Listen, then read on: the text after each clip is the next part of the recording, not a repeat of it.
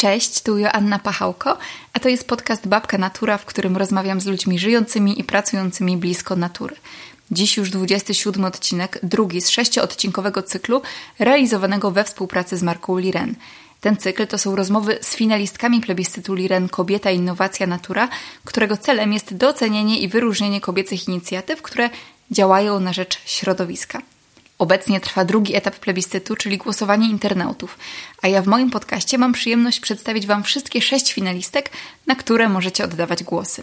Moją dzisiejszą gościnią jest Olga Sarna, aktywistka, działaczka na rzecz Bałtyku i prezeska Fundacji Mare, fundacji, która jest jedyną w Polsce organizacją pozarządową skupiającą się na ochronie ekosystemów morskich, a zwłaszcza ekosystemu Morza Bałtyckiego – z Olgą rozmawiałam o trzech filarach, na których skupia się działalność fundacji, czyli o wrakach, odpadach morskich i o zrównoważonym rybołówstwie.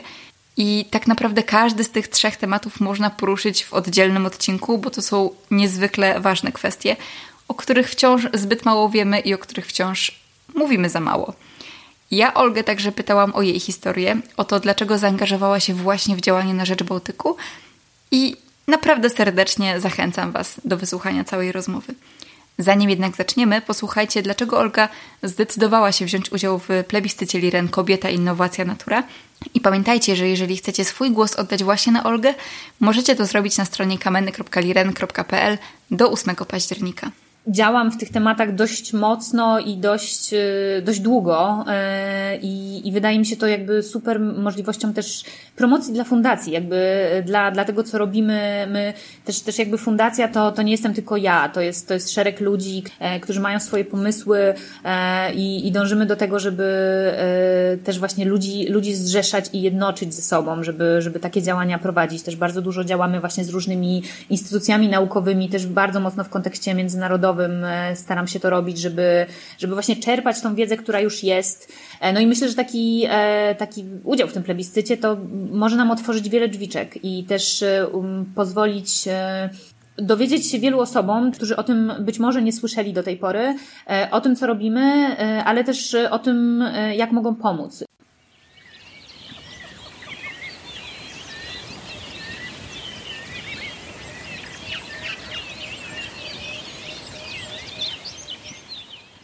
Cześć Olga, bardzo miło mi Cię widzieć.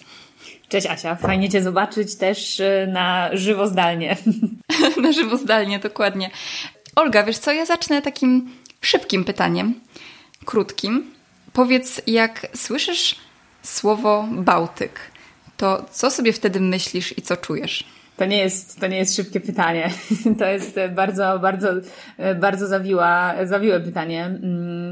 Bo tak naprawdę bardzo dużo mam emocji związanych z tym morzem. Z jednej strony takich e, prywatnych i, i personalnych, e, a z drugiej strony też e, jest to od kilku ładnych lat e, także duża część, mojej, w sumie główna część mojej pracy, e, więc jakby bardzo mi się to przeplata, tak, ta, ta taka moja dziecięca, personalna miłość do Bałtyku, bo w sumie spędzałam nad tym morzem każde moje wakacje od dziecka, E, więc e, bardzo mam mm, dużo e, dobrych wspomnień z Bałtykiem i, i takich pozytywnych, pozytywnych emocji.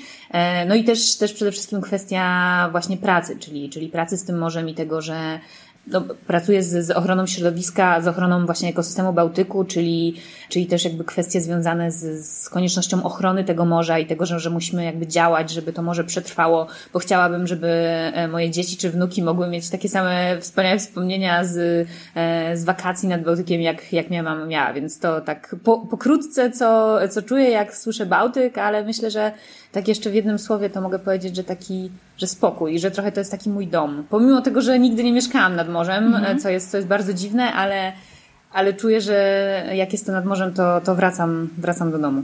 Ciekawe, że powiedziałaś spokój, bo jak ja sobie myślałam o tym, co możesz powiedzieć, to przyszło mi do głowy słowo niepokój. Dlatego, że działasz właśnie w kwestii ochrony Bałtyku i ochrony wód to jest interesujące, że jednak mimo wszystko te pozytywne uczucia są u ciebie silniejsze niż te wiem, negatywne, trudne, związane z tym tematem. Tak, to jest, e, myślę, że to też jest trochę kwestia e, w ogóle osoby, jaką jestem, bo, bo staram się, staram się być pozytywną osobą i za, raczej myśleć w kategoriach tego, co, co możemy zrobić, a nie w kategoriach tego, czego nie możemy zrobić. To jest, to, to mi przewodzi zarówno w życiu prywatnym, jak i zawodowym.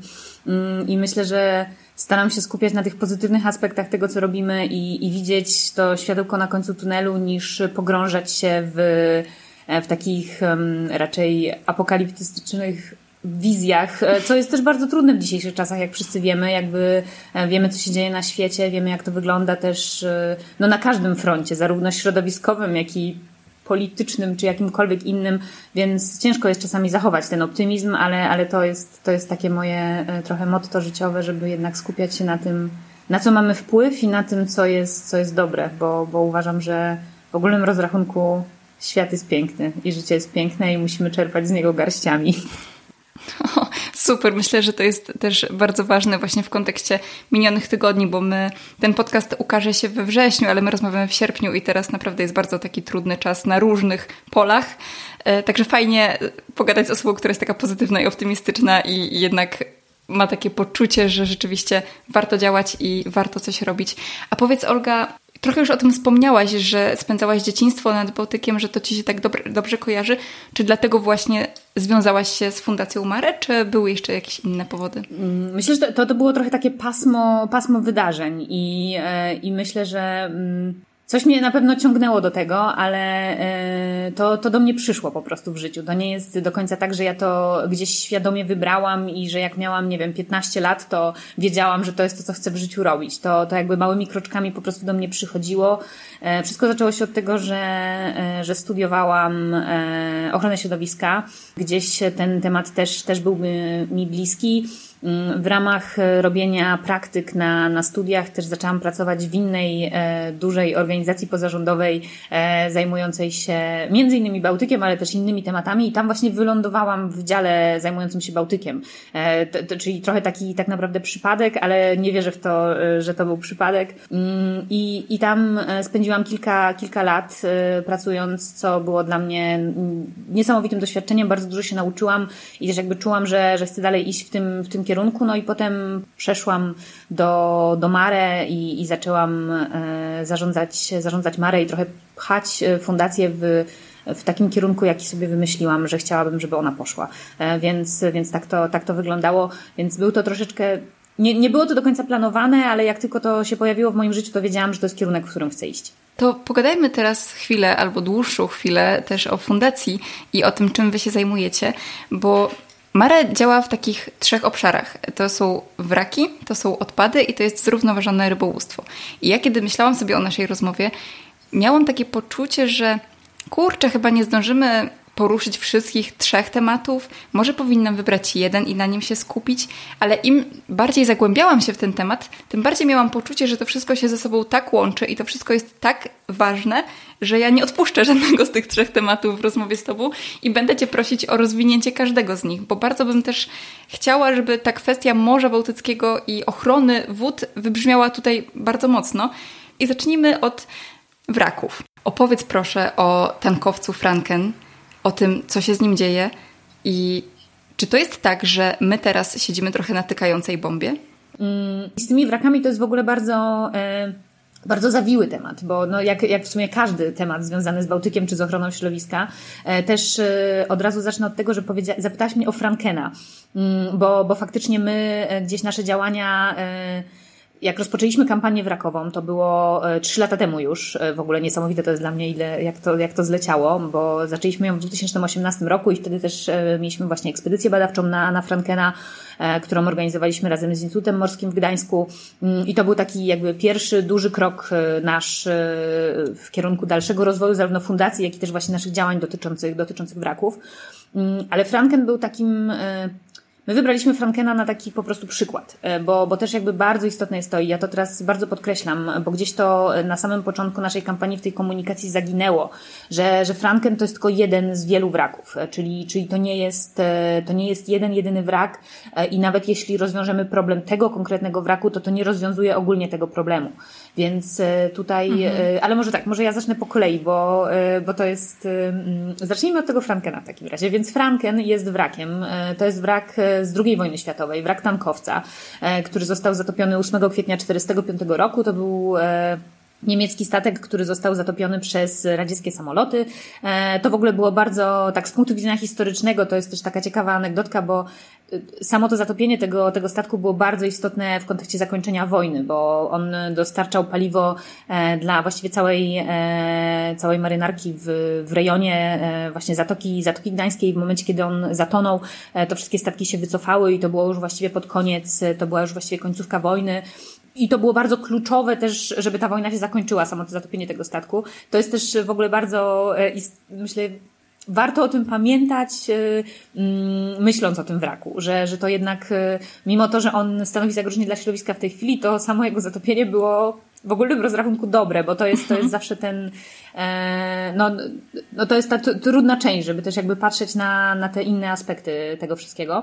Mm, no i tak, no i na tym wraku. Szacujemy, że mamy jeszcze znaczne ilości paliwa. E, to jest tak, że e, nie mamy dokładnych danych, jeśli chodzi o Frankena, e, ponieważ to, to wymaga dodatkowych badań. Kilka dni przed tym, jak wrak zatonął, mamy dane, ile zostało na nim paliwa, ile było wypompowanego, po prostu oddanego na inne, na inne statki. No i na tej, na tej bazie byliśmy w stanie oszacować, ile było w momencie, kiedy on zatonął.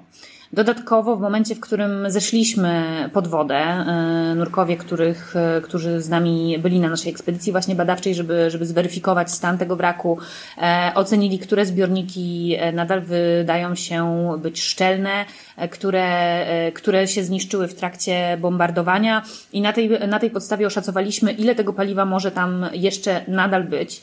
Takie szacunki mamy, że to może być od y, jednego do półtora miliona litrów y, paliwa czyli zasadniczo bardzo dużo. Tego paliwa może być też mniej, e, ale też e, tak naprawdę każda ilość paliwa mm, stanowi zagrożenie dla środowiska. O tym też zaraz, zaraz powiem na przykładzie innego wraku. Jeśli chodzi o Frankena, to głównie to paliwo, przede wszystkim paliwo, które jest na wrakach, to jest głównie paliwo ciężkie, czyli, czyli mazut, który jest używany do napędzania wraków. E, ale na, przez to, że Franken był tankowcem, no to na nim mogło się znajdować także paliwo lekkie, które przewoził na przykład na potrzeby lotnictwa. Mm, jeśli paliwo lekkie się przedostanie, no to paliwo lekkie wtedy idzie do góry, um, unosi się e, na wodzie i może się rozprzestrzenić tak, że zaoleić, zaoleić plażę, e, cały, w zależności od tego, w którą, z, e, z której strony, w którą stronę będą w danym momencie prądy morskie. Jeśli to będzie paliwo ciężkie tylko, no to wtedy mówimy o zaolejeniu dna, mm, ale to także tutaj w zasadzie, jeśli, jeśli to jest duży obszar i tego paliwa jest znaczna ilość, to tutaj mówimy też o stuprocentowej właściwie śmiertelności organizmów e, e, żyjących na dnie, mm, no i też jakby duże zagrożenie dla, dla ekosystemu e, to może stanowić. I też to właśnie o tym chciałam powiedzieć, że taki przykład takiego wycieku mamy już na naszych wodach w Zatoce Puckiej z wraku Stuttgarta. To jest inny, inny wrak też z II wojny światowej, który nie był tankowcem, był w czasie wojny był, e, o ile się nie mylę, szpitalem e, w ogóle, był statkiem, statkiem szpitalnym. Mm, i e, z niego, z niego wyciekło około 300 ton paliwa, czyli, czyli to mniej więcej tak pi razy oko to są 3000 litrów, tak żeby mieć porównanie do tych i ten, to paliwo, które z niego wyciekło, mm, zaoleiło obszar właściwie ponad 40 hektarów. W tej chwili mamy w Zatoce Puskiej ponad 40 hektarów zaolejonego dna E, wiemy o tym od ponad 10 lat e, i nadal nic nie zostało e, z tym tematem zrobione, to paliwo sobie tam po prostu, po prostu jest. Więc te, też badania tutaj w okolicy Stuttgartu są prowadzone, są zarówno robione badania toksykologiczne, czy które potwierdzają jakby to, że ten obszar też się powiększa, bo to paliwo się rozprzestrzenia. No i też to jest, to jest w ogóle też taki temat, którym my w Fundacji Mare chcielibyśmy się zająć, żeby tym, tym gruntem zaolejonym, e, być może poddać to remediacji. Jest to też taki projekt, nad którym, nad którym obecnie pracujemy. Zobaczymy, co z tego, zobaczymy, co z tego wyjdzie. Więc to jest, e, mm, to jest bardzo, no to jest też inny temat, bo tutaj mówimy już o e, zmniejszeniu wyników wycieku, a, a to, o czym mówimy w przypadku Frankena i innych wraków, to, to jest prewencja, czyli jakby wypompowanie paliwa, zanim to paliwo przecieknie, czyli właśnie, żeby uniknąć takiej sytuacji, jak sytuacja w Zatoce Puckiej, e, dążymy do tego, żeby, e, żeby te wraki były oczyszczane. Też, też to bym chciała podkreślić, że to, czym my się teraz głównie zajmujemy w, w Mare w kontekście wraków, to jest to, że dążymy do tego, żeby w Polsce został wdrożony plan zarządzania wrakami. I to też dlatego podkreślałam na początku, że Franken to jest tylko jeden z, e, z przykładów, Mm, zależy nam na tym, żeby w Polsce została powołana dedykowana jednostka, która wrakami będzie się zajmować, czy, czy to pod, no, to już jakby nie w naszej gestii, pod jakim ministerstwem to będzie się znajdować, e, ale żeby, żeby było po prostu, żeby byli wyspecjalizowani ludzie w tym, którzy będą się tym tematem zajmować, e, żeby były dokonywane oceny ryzyka i badania wraków, bo to jest najważniejsze. My przede wszystkim w tej chwili nie mamy danych o większości wraków, które są na naszych wodach, bo nie są robione żadne badania. Więc najistotniejsze jest to, żeby te wraki badać, dokonać ocen ryzyka, oszacować, które są najbardziej niebezpieczne i potem te najbardziej niebezpieczne e, oczyścić, zanim one zaczną przeciekać. My e, w naszych e, takich poglądowych szacunkach zakładamy, że na polskich wodach mamy około 30 takich potencjalnie niebezpiecznych wraków dla środowiska z, y, z 415, bo Polski, na polskich wodach znamy lokalizację 415 wraków, to są dane marynarki wojennej. Tych wraków może być jeszcze więcej, bo to też jest jakby istotne, że cały czas wraki są na nowo odkrywane. E, właściwie co, mhm. co parę miesięcy słyszymy o tym, że jakiś kolejny wrak został odkryty. Mm, krótko mówiąc, jakby tutaj taki cytacik, który się często przewija w kontekście w ogóle mórz i oceanów, to to, że od dnie e, mórz e, i oceanów świata wiemy mniej niż o Marsie i to jest totalnie prawda, bo e, faktycznie takie całe mapowanie e, na przykład dna czy, czy Bałtyku, czy większości innych e, ekosystemów morskich nie było robione, więc tak naprawdę w ogóle nie wiemy, co tam jest, nie wiemy, gdzie tam jest co i to wszystko, a to wszystko jest wykonalne. To jest naj... Mm, Naj, takie najsmutniejsze chyba w tym wszystkim jest to, że e, tak naprawdę technologicznie większość tych rzeczy jest w tej chwili wykonalna. Jakby oczyszczanie tych wraków jest możliwe, e, badanie tych wraków jest możliwe. To wszystko jest, e, technologia jest tak naprawdę na wyciągnięcie ręki. Jedyne co się rozchodzi to są pieniądze, niestety jak we wszystkim.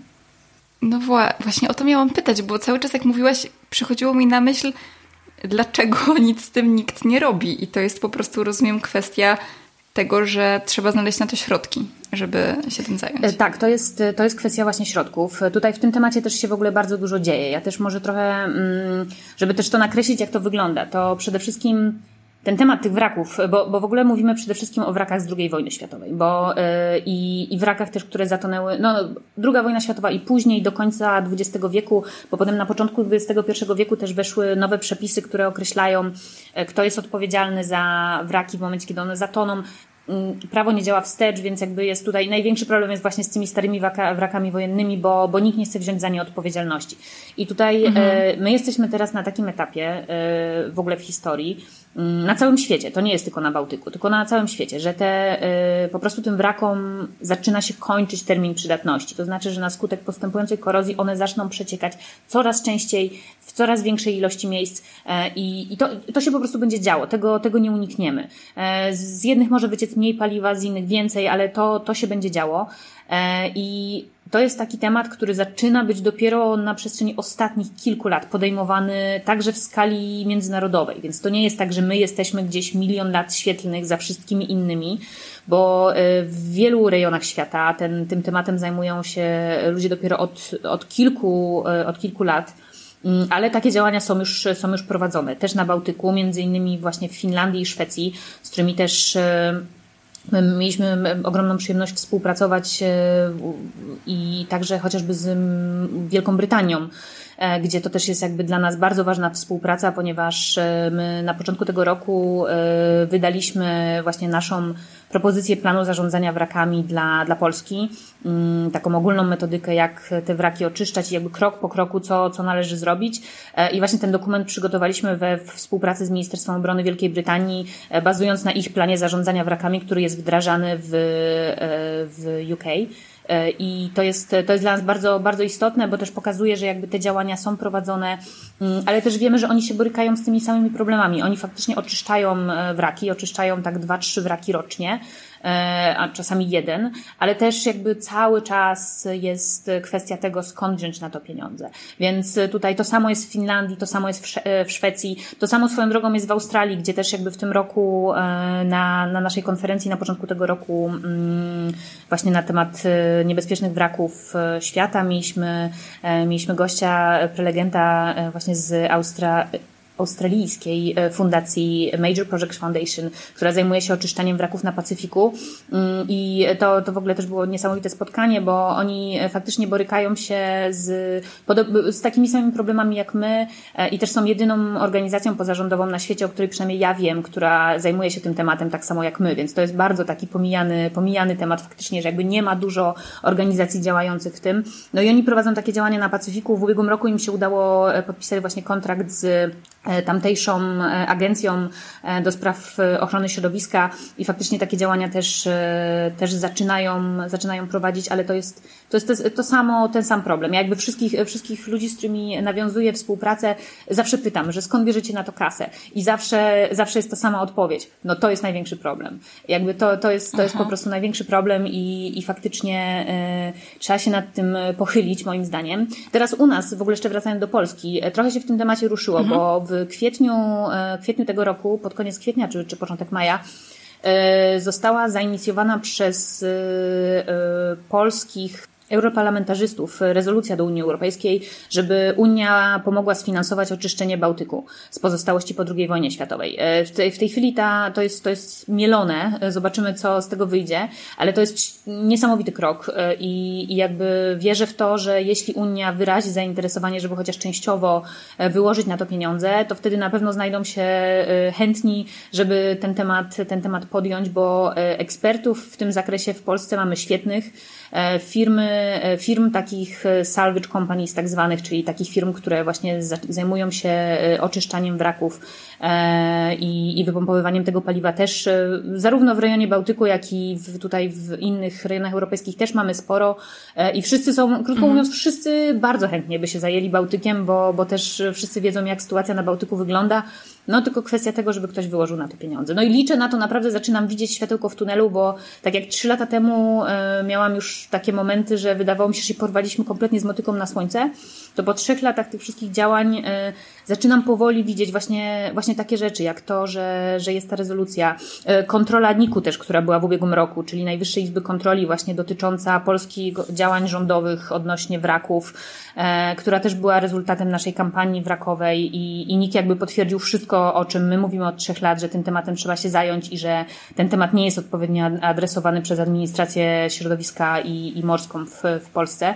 Więc jakby tutaj naprawdę takie drobne kroczki się dzieją. E, niestety no tak to wygląda jak w każdej, e, w każdej takiej politycznej, trudnej, e, trudnej tematyce. To zajmuje po prostu bardzo dużo czasu. Ale ja tak. w moim optymizmie, o którym już wspominałyśmy, wierzę w to, że to się uda i, i tak szacuję sobie teraz patrząc już na to z perspektywy czasu, że potrzebujemy jeszcze tak ze 2-3 lata i mam nadzieję, że naprawdę ten temat w Polsce się ruszy i, i że takie działania, żeby taki plan zarządzania wrakami w Polsce wdrożyć zostaną podjęte Bardzo fajnie, że o tym w ogóle opowiedziałaś. Ja się cieszę. Dla mnie to jest zupełnie nieznany temat, a jednocześnie jest bardzo, bardzo ważny. I jak sobie uświadomimy to, ile wszystkiego zalega na dnie mórz i oceanów i na dnie Bałtyku, to troszkę jest to przerażające. I tutaj właśnie trochę przechodzę już do tej drugiej kwestii, czyli zalegającego również plastiku, no bo wraki to, to jest jedna część tego wielkiego problemu, a z drugiej strony są to odpady i tworzywa sztuczne, które, tak jak przeczytałam, w 94% zalegają na dnach mórz i oceanów. Co my możemy zrobić, żeby jako ludzie, jako społeczeństwo mieć wpływ na nasz Bałtyk i na to, żeby go nie zanieczyszczać? Tak, tutaj no myślę, że taka najprostsza odpowiedź w ogóle na początek i taka na, naprawdę na, najprostsza i najbanalniejsza rzecz, którą każdy z nas może robić każdego dnia, to jest przede wszystkim nie śmiecić i, i podnosić śmieci.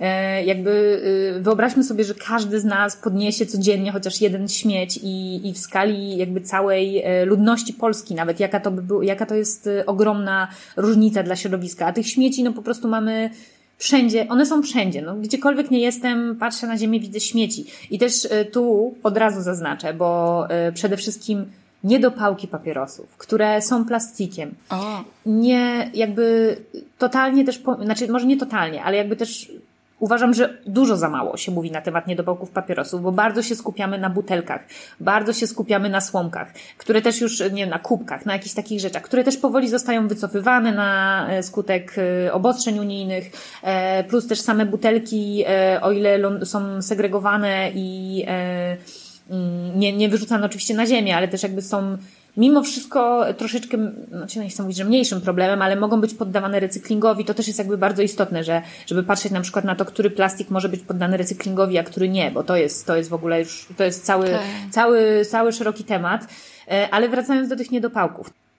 Szacuje się, że e, w ogóle w skali świata, e, więc nie tylko w skali Bałtyku, ale na Bałtyku to wygląda podobnie, e, że jeśli chodzi o jednorazowy plastik, czyli to, o czym mówimy cały czas, żeby nie używać jednorazowych plastików, to 50% tego jednorazowego plastiku, który jest w morzach i oceanach, to są niedopałki papierosów.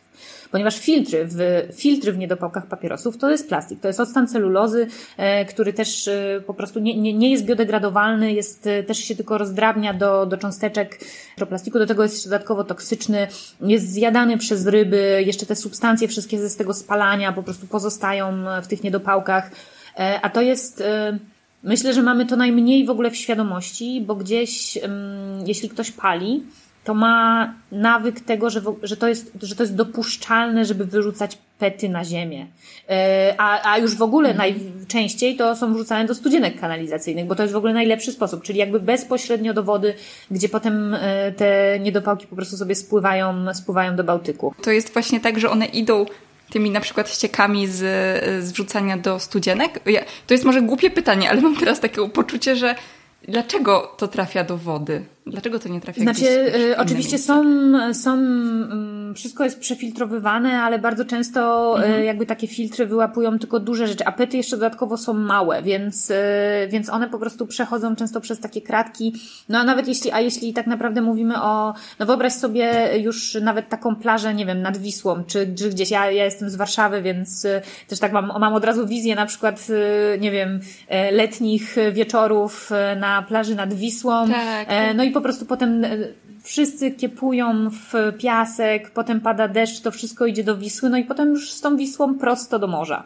E, więc to może, e, to, to, to jest, to jest ogromny problem i też i to, co jest przede wszystkim, to jest, to jest strasznie ważne, bo bardzo dużo ludzi mm, już teraz na przestrzeni ostatnich lat może coraz mniej, ale ja to widzę nawet wśród, wśród wielu swoich znajomych, którzy, którzy palą, że nigdy w życiu nie wyrzuciliby śmiecia na ziemię, e, bo że to w ogóle jest niedopuszczalne, żeby wyrzucić, nie wiem, butelkę czy, czy cokolwiek innego na ziemię, mhm. ale za to PETA nie ma problemu, bo jakby nie mamy w ogóle w świadomości tego, że to jest odpad, że to jest plastik, więc jakby to trzeba bardzo, bardzo, bardzo podkreślać, bo e, to naprawdę jest y, gigantyczne, gigantyczne zagrożenie i też jakby my to widzimy, jak robimy chociażby akcje sprzątania plaż.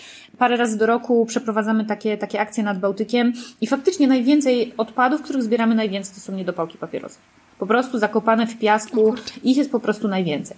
Tak, ja też zawsze je widzę w piasku i, i też mam taką wizję osoby, która po prostu wrzuca je do tej studzienki, bo to jest takie proste, bo wrzucasz jest czysto, przecież no on znikł, nic się nie dzieje.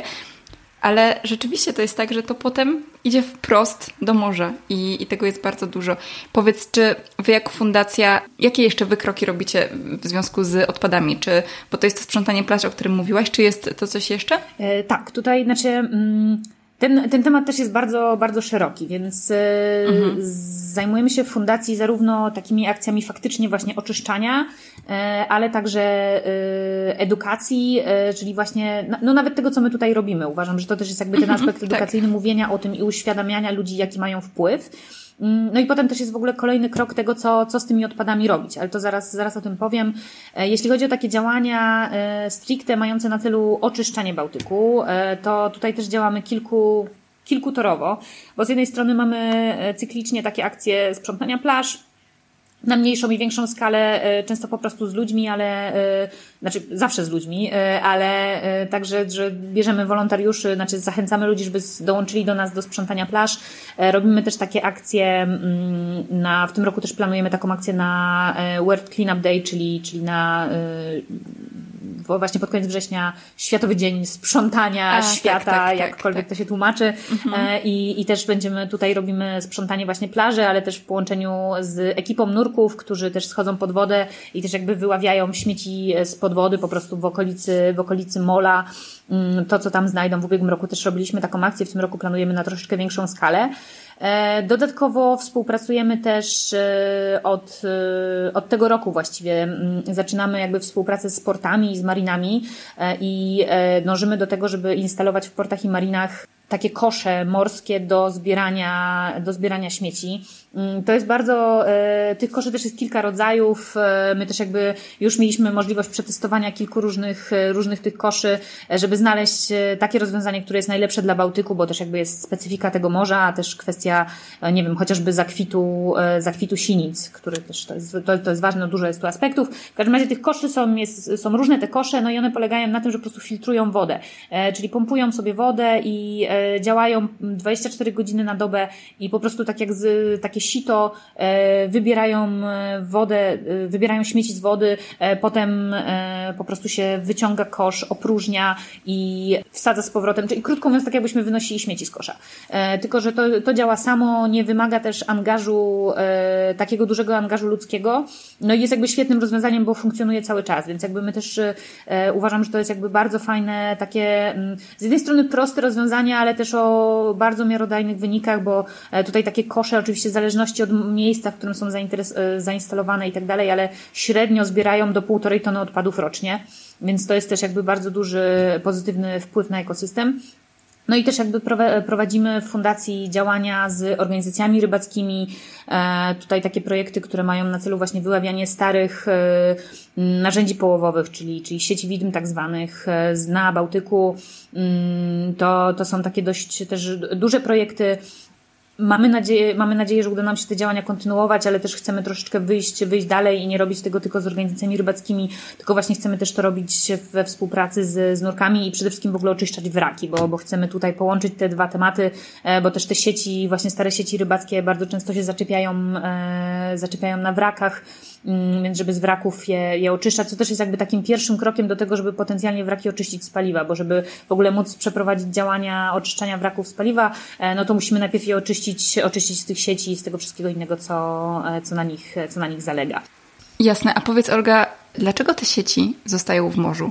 Tak zapytam wprost. Dlaczego nikt ich nie zabiera, jak kończy połów? Znaczy nie, nie, to jest tak, że to nie jest, to nie jest robione specjalnie i jakby te sieci nie zostają e, mhm. w morzu, e, to nie jest tak, że po każdym połowie sieć zostaje w morzu, tylko tutaj mówimy o sytuacjach e, na skutek zdarzeń losowych, kiedy te sieci się zerwą. Przede wszystkim nikt, nikt nie robi tego specjalnie, bo w ogóle same sieci rybackie są bardzo drogie i, i rybakom też absolutnie się nie opłaca to, żeby te sieci, Rozumiem. żeby te sieci w wodzie zostawiać, mm, ale one bardzo często faktycznie E, się zrywają, właśnie jakieś zaczepy, właśnie takie rzeczy jak wraki, czy, czy jakieś kamienie, czy jakieś obiekty podwodne, e, po prostu na skutek e, zarzucania tych sieci one się zrywają, albo na przykład w czasie burzy mogą wypaść za burtę. No jakby takich zdarzeń losowych może być x rodzajów, takich, że te sieci lądują w wodzie, no i oni, e, rybacy, którzy są w czasie e, połowu, e, oni nie mają możliwości tej sieci wyłowić, bo tutaj jeśli w momencie, kiedy takie akcje są wyławiania prowadzone, oni też mają jakby zupełnie inny sprzęt i jakby w zupełnie inny sposób szukają tych sieci i je, i je z wody wyławiają. W momencie połowów, kiedy taka sieć wpadnie do wody, no wyłowienie jej jest, znaczy oni jeśli mogą, to je wyławiają, może w ten sposób, ale bardzo często po prostu Rozumiem. się tego nie da zrobić. No plus, plus mówimy też o sieciach często nie nowych, tylko o starych, czyli tutaj podo podobnie, jakby bardzo jest dużo takich sieci sprzed wielu, wielu lat, które na dnie e, nadal zalegają i tutaj ten temat, e, no, no, na przestrzeni tak naprawdę wielu stuleci, e, w momencie kiedy były, były poławiane ryby, a wiemy, że były cały czas, mm, no to faktycznie te pozostałości po, po rybołówstwie na dnie mórz i oceanów są. To skoro jesteśmy już przy rybołówstwie, to płynnie przechodzimy do trzeciego filaru działalności fundacji, czyli tego zrównoważonego rybołówstwa. Powiedz Olga, jakie są takie najważniejsze rzeczy dotyczące zrównoważonego rybołówstwa? Co my jako konsumenci powinniśmy wiedzieć, czego powinniśmy mieć świadomość, jeżeli na przykład jemy ryby z Bałtyku?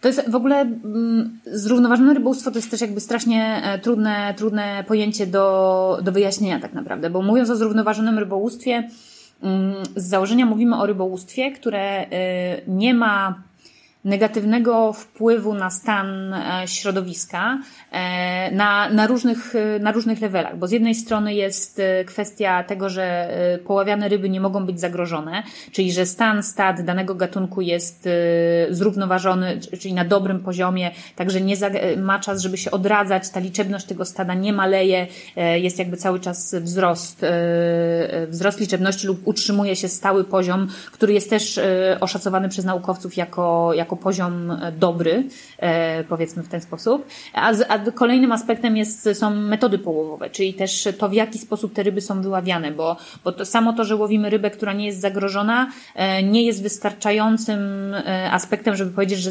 rybołówstwo jest zrównoważone, bo z drugiej strony jest też kwestia tego, jakie narzędzia połowowe, jaka metodyka połowu jest stosowana do tego, żeby te ryby poławiać i, i tutaj to też jest bardzo ważne, ponieważ mamy, e, mamy takie metody połowu, które e, niszczą środowisko, a mamy takie metody połowu, które na to środowisko e, no, mają wpływ minimalny i tutaj mówimy zarówno o dnie, na przykład morskim, jak i też o innych, mm, wpływie na inne gatunki, czyli też czy są, czy jest poławiany tylko gatunek targetowy, czy, czy mamy przyłów, czy przyłów, czyli połów innych gatunków, zarówno innych gatunków ryb niż te targetowe w danych połowach, ale też na przykład ryb, znaczy ptaków czy ssaków, które mogą się też w sieci zaplątywać. Więc tutaj też jakby na to wszystko są określone przepisy, określone ilości i, i jakby co musi być spełnione, żeby żeby takie połowy były klasyfikowane jako zrównoważone.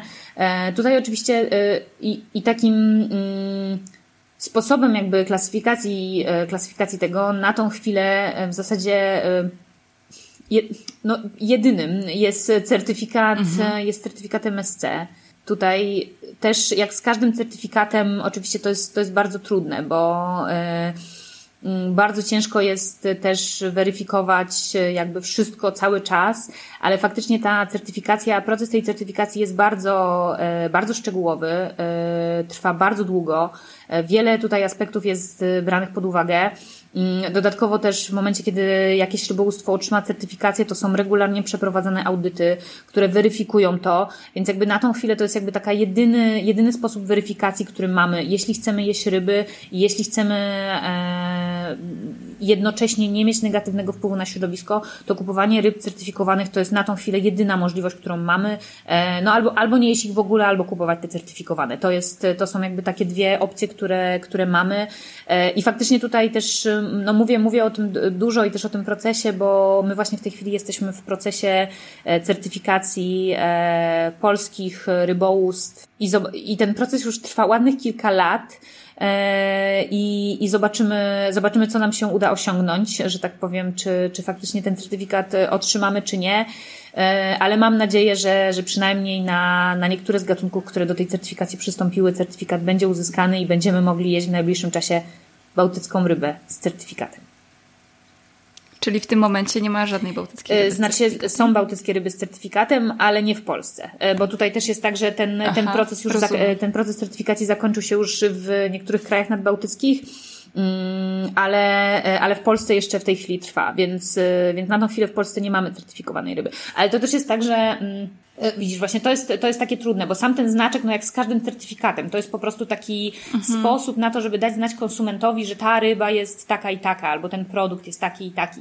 E, ale to też nie oznacza, że jeśli tego certyfikatu nie ma, to nie ma żadnej ryby, która może być zaklasyfikowana jako zrównoważona, tak samo jak z każdym produktem, bo też nie każdy, nie każdy do takiej certyfikacji przystąpi. Też za to, za ten proces trzeba zapłacić. To jest też, no to, to jest jak z uzyskiwaniem każdego, każdego certyfikatu. E, tak samo to wygląda w przypadku, nie wiem, papieru, czy, czy kawy. E, bardzo często na przykład... Czy kosmetyków naturalnych tak, na przykład też. tak, dokładnie. Często na przykład małych firm nie stać na to, żeby przystąpić do takiego procesu certyfikacji i pomimo tego, że wszystko w ich procesie jest e, jakby eko, e, mówiąc bardzo ogólnie, e, to niestety takiego certyfikatu nie mają, bo po prostu nie mają środków i możliwości na to, żeby do takiego procesu przystąpić. Więc tutaj dlatego, e, no to, dlatego jest to tak trudne, mm, no ale to jest jakby jedyna taka możliwość, właśnie no niestety te certyfikaty, która daje nam, o ile nie mamy jakby szerokiej wiedzy na ten temat, która pozwala nam to zweryfikować, ale są też, no, no mogę też w kontekście rybołówstwa powiedzieć, że są też jakby dostępne na, e, publikowane przez, przez różnego rodzaju e, organizacje e, takie listy ryb, które można jeść, które nie są, e, znaczy, które pochodzą ze zrównoważonych, znaczy zrównoważonych połów, które nie są zagrożone e, i, i niekoniecznie muszą być certyfikowane, więc tutaj też jakby warto sobie to wygooglać, poczytać, bo, bo takie informacje są dostępne. To jest tylko kwestia tego, na ile chcemy w to wejść i na ile nam zależy na tym, żeby faktycznie to weryfikować.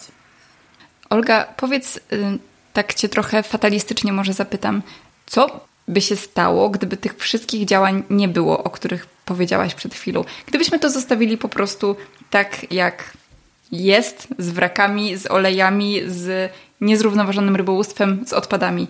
Co może nas czekać za 5-10 lat? Powiem Ci, że nie wiem. Znaczy naprawdę nie wiem. To jest, to jest jak wróżenie z fusów. E, tutaj ja też jakby nie mogła, nie byłabym sobą, gdybym nie poruszyła tego tematu, jeszcze w szczególności w kontekście tego pytania, e, że pomimo tego, że to nie jest jeden z filarów naszej działalności w fundacji, ale też to jest temat, no, którego w obecnych czasach nie da się pominąć, to jest temat zmian klimatycznych. I e, to jest temat, który na Bałtyku też jest szczególnie odczuwalny. Mm, w ogóle Bałtyk jest wyjątkowy pod tym względem, bo, bo zmiany klimatyczne na Bałtyku postępują e, w sposób znaczący. W tej chwili już się przypisuje wiele problemów występujących na Bałtyku właśnie zmianą klimatu i temu, że jest bardzo duże e, ocieplenie się, się wód. To ma wpływ, jakby każdy. Mm, e, mówię o tym dlatego, że każda z tych rzeczy, o której wspominałyśmy i, i w ogóle wszystkie inne właściwie problemy Bałtyku są związane ze zmianami klimatycznymi i są przyspieszane przez zmiany klimatyczne. E, jakby ocieplenie się wody też jakby wpływa na korozję wraków. Ocieplenie się wody wpływa na zakwity sinic. Ocieplenie się wody wpływa na powstawanie stref beztlenowych. E, ocieplenie się wody wpływa na całe funkcjon- wpływa też na rybołówstwo, całe funkcjonowanie ekosystemu, ponieważ są ryby, mm, na przykład teraz bardzo dużo się już mówi w kontekście dorsza, e, że e, dorsz, sytuacja z dorszem na Bałtyku jest bardzo powiedzmy nieciekawa ciekawa mm, i e, wynika e, dużo, na przestrzeni lat mówiło się, że to jest właśnie kwestia przełowienia, tego, że za dużo tej ryby było wyławianych i tak dalej, i tak dalej. W tej chwili e, oczywiście jakby temat przełowienia, tak, w, latach 90. dorsz był bardzo mocno eksploatowany, ale w tej chwili już się mówi, naukowcy coraz bardziej się, coraz bardziej mówią o tym, że, że właśnie na skutek ocieplenia się wody dorsz po prostu nie jest w stanie się rozradzać, rozrastać tak jak, tak jak wcześniej, bo to jest ryba zimnolubna, która po prostu w cieplejszej wodzie nie jest w stanie już żyć w taki sam sposób jak kiedyś. I to, i to jest też odczuwalne na innych gatunkach. E, też po prostu ryby zaczynają migrować w innych, e, w innych, w innych okresach czasowych, e, ponieważ jakby mylą, no nie ma już takiego stricte podziału na pory roku, na okresy, to wszystko się zaczyna tak miksować.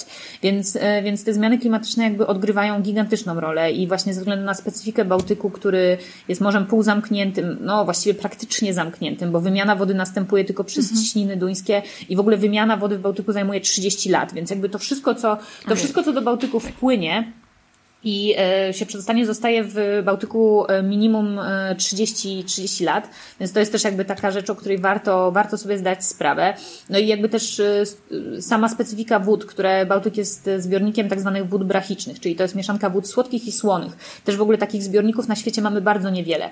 I, i Bałtyk jakby przez to wszystko jest wyjątkowy, bo właśnie te zmiany klimatyczne postępują szybciej na Bałtyku niż na innych ekosystemach morskich i też jakby mówi się o tym w kontekście naukowym, że, że właśnie nad Bałtykiem powinniśmy się pochylić, bo jeśli znajdziemy rozwiązania tych problemów dotyczących zmian klimatycznych e, na Bałtyku, to jest to trochę nasz taki wehikuł czasu, żeby zobaczyć, co się wydarzy w przyszłości e, w innych rejonach e, świata i potem te rozwiązania będą mogły być zastosowane w innych rejonach.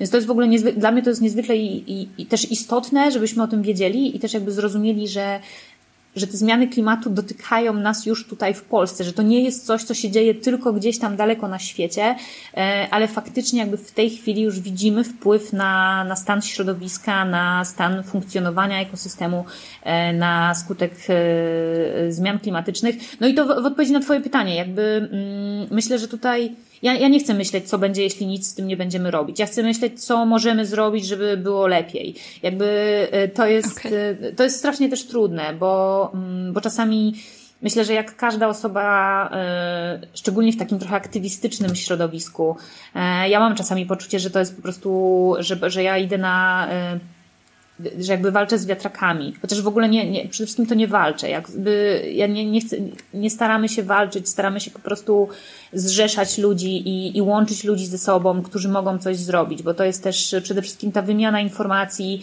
e, to jest bardzo istotne i ja liczę na to, że naprawdę zaczynamy mieć globalnie, jako społeczeństwo, coraz większą świadomość tego, co się dzieje i coraz większą potrzebę działania. Niestety y, jest też scenariusz, w którym jest po prostu to, to jest za mało i za późno, y, ale, ale liczę na to, że jeszcze możemy, możemy coś zrobić. Tylko naprawdę musimy się nad tym pochylić. Jakby w każdym aspekcie środowiskowym, jakby po prostu musimy być zjednoczeni i, i ponad podziałami. To wszystko, jakby też, też staram się bardzo to w mojej pracy y, robić, co jest też czasami strasznie trudne, ale żeby, żeby te działania były ponad podziałami y, politycznymi, ponad y, czymkolwiek mm -hmm. innym, bo, bo jakby to jest nasze wspólne dobro. Ten Bałtyk to jest nasze dobro narodowe, to jest nasza to jest nasze morze i, i myślę, że wszyscy bez względu na to, co robimy na co dzień i w co wierzymy, to chcemy, żeby ten Bałtyk przetrwał. Super, to ja trzymam kciuki w takim razie za rozwój fundacji. To powiedz, Olga, jeszcze na koniec, jakie są w takim razie Wasze dalsze plany jako fundacji? Co jest teraz u Was najważniejsze na tapecie i, i co będziecie robić w najbliższych miesiącach? E, tak, to w sumie już o wielu, wielu rzeczach już wspomniałam gdzieś tam, gdzieś tam mm. po drodze. E, Podsumowując tak. w takim razie. Podsumowując, e, to jakby mm, dalej to są działania na tych naszych trzech głównych filarach. E, chcemy, na pewno dalej będziemy iść w stronę tematów wrakowych, jakby nagłaśniać to, robić to, co, to, co możemy. E, mi też bardzo zależy właśnie na tym, żeby dalej rozbudowywać taką platformę do wymiany, e, do wymiany międzynarodowej takich informacji. Też nawet jeśli u nas, powiedzmy, te prace nad tym planem zarządzania wrakami gdzieś tam nie wejdą w życie tak szybko, jakbym chciała, to, to też widzę, jak duża jest potrzeba właśnie takiej współpracy międzynarodowej, bo e, to nam pokazała na przykład e, właśnie konferencja, mieliśmy już, e, zorganizowaliśmy już dwie takie międzynarodowe konferencje dotyczące braków i jedna była online w tym na początku tego roku i, i w ogóle dla mnie to było niesamowite, to, że połączyliśmy ludzi z całego świata, bo jeszcze było online, bo COVID, więc, więc mieliśmy, mieliśmy ludzi z Kanady, z Australii, z no, wszystkich krajów nadbałtyckich, ale też jakby z najróżniejszych regionów świata. I, I ja słyszałam, jak ci ludzie po prostu są rozmawiają, było takie, wow, w ogóle zrobiliście to w taki sposób, a czego użyliście, zróbmy to, w ogóle super. I jakby taka bardzo prosta wymiana informacji, bo tych informacji nie ma, tego nie ma w internecie. Bardzo ciężko, ciężko jest się do tego dokopać, na takim levelu też na naukowym i tu faktycznie taka po prostu jest potrzeba takiej platformy do wymiany informacji. I ja myślę, że to dotyczy w ogóle każdego aspektu środowiskowego. Mi się, ja uważam, że w ogóle w kontekście... Yy, wielu problemów, z którymi się borykamy, to te rozwiązania już są dostępne gdzieś na świecie, tylko my o tym nie wiemy. Jakby jest masa prac Aha. naukowych, które były opublikowane i zostały odłożone na szafę, na półkę, bo nikt tego nie wdraża. I jakby to jest takie trochę moje marzenie, żeby właśnie odkopywać te perełki i y, dać im życie, żeby je wdrażać, wdrażać w życie. Więc to jest, więc to jest temat wraków. Chciałabym też dalej pociągnąć temat Stuttgarta, czyli, czyli tak jak mówiłam, tej e, remediacji tego gruntu. Zobaczymy, czy to się, czy to się uda. Planujemy także akcje, dalsze akcje oczyszczania Bałtyku Bałtyku, e, zarówno z sieci, jak i z odpadów, no i też właśnie współpracę z portami, e, z marinami, żeby instalować te, te kosze, e, o których wspominałam. To jest też takie bardzo miarodajne działanie i, i fajne, mm, które faktycznie przyczynia się do poprawy stanu ekosystemu. No i też na pewno edukacja, jakby to jest, to jest bardzo, bardzo dla nas ważne. Ja też chciałabym trochę pójść w kierunku takiej edukacji, e, edukacji młodzieży, e, może jakiegoś takiego programu edukacyjnego albo materiałów, które można by było udostępniać, bo, bo wierzę, że właśnie w dzieciakach jest siła i e, też parę razy zdarzyło mi się prowadzić takie zajęcia dla, dla, dla młodych ludzi i, i to jest dla mnie niesamowite.